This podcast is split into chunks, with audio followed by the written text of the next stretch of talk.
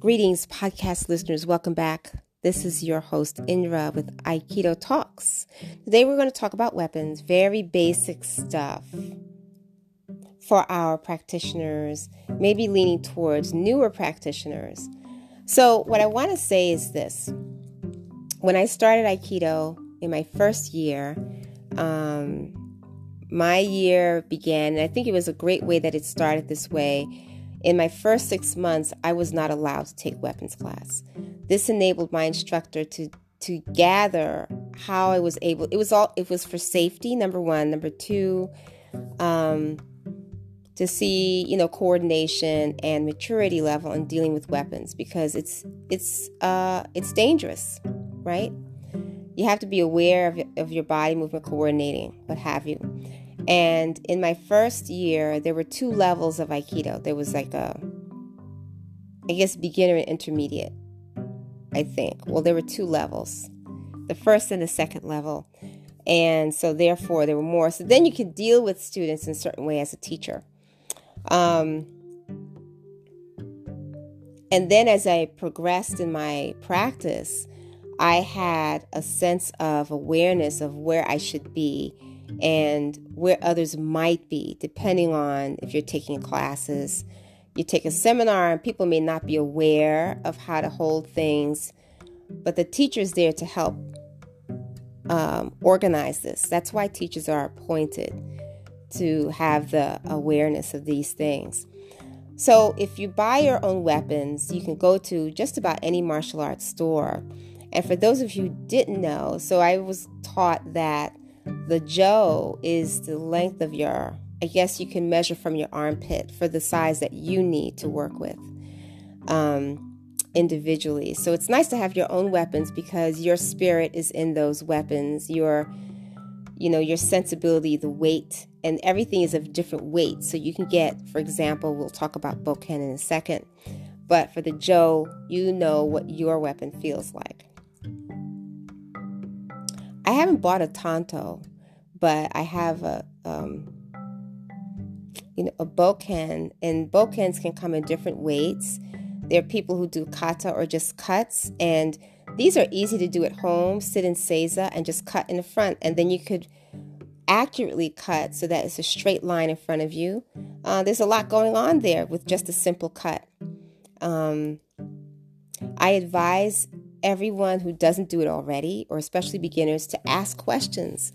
Before a class begins, ask whoever is teaching about some finer points of, of the art form. And then when the class time comes, really dedicate your time to fine tuning what is being shown. There's so many elements involved in it. As you know, that all of the open handed techniques in Aikido is related to the weapon, so once you get to go to the weapon aspect, then your mind opens up, or it should open up, for that delightfulness of, of connectivity and mind blowing. I remember the first time when I started doing weapons, and one of my favorite techniques before weapons, and still is, is Shihonage.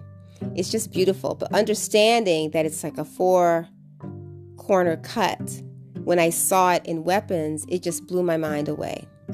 I'm like, wow, another aha moment after aha moment. It's just a beautiful blossoming of information um, that sometimes cannot be explained, that you have to be doing it or in it to see it. It's beautiful.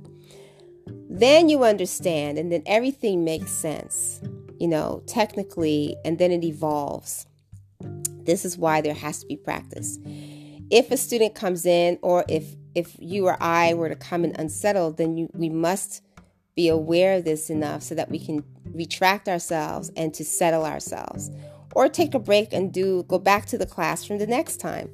Don't ever come in there with other stuff. Leave your stuff that's not related to Aikido off the mat at all times. And that goes for adults, not just kids or young people.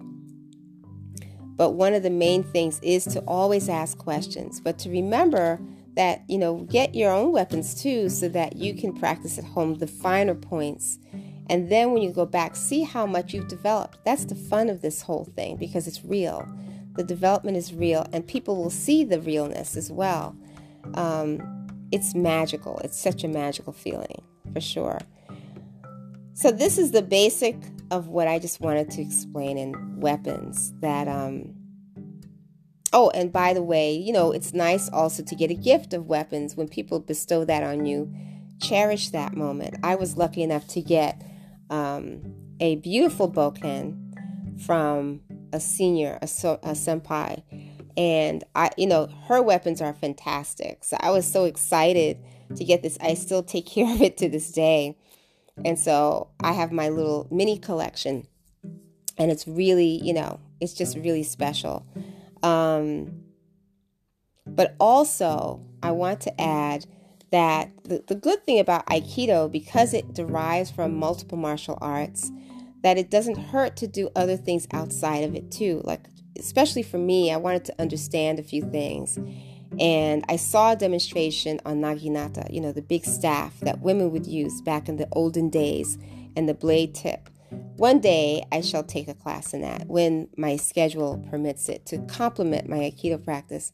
But taking Kyudo has also been magnificent because the same thing about coordinates and measurement for short and long distance um, shooting measures a lot about how Aikido is done with footwork and measurement. That you don't need, and one of the reasons why you don't need to be big person to execute excellent maneuvers. You are it's designed for the small and the weak, so that you can uh, operate these essentials without emotion, without muscle, um, and that everyone can do it if you're focused and you pay attention. So that closes my episode on weapons and the beauty of it, and how just by doing weapons or thinking about them and looking at the techniques, how well we can apply this focus and acumen to everything in our lives. Um, from writing to walking to how we rest, how we do things, and make it into an art form for each of ourselves and make life even more wonderful every single day. Again, my friends, thank you for listening. And um, and for those uh, those of us who connected over the weeks and the months I appreciate you, love you so much, and um, look forward to seeing you all soon, a lot more often. Um, and for everyone that I haven't talked to and met yet, um, looking forward to that time too. I'm really excited about this podcast, and I look forward to everyone else doing theirs because I want to hear your podcast. We should all be doing podcasts. It doesn't have to be every day, it could be once a month, it could be whatever. Um, and I think this could be a new trend for all of us in Aikido because we have so much to share, each and every one of us. So, with that, my dear friends, I close off and enjoy the rest of your day, evening, night, rest of the week, weekend. Until next time.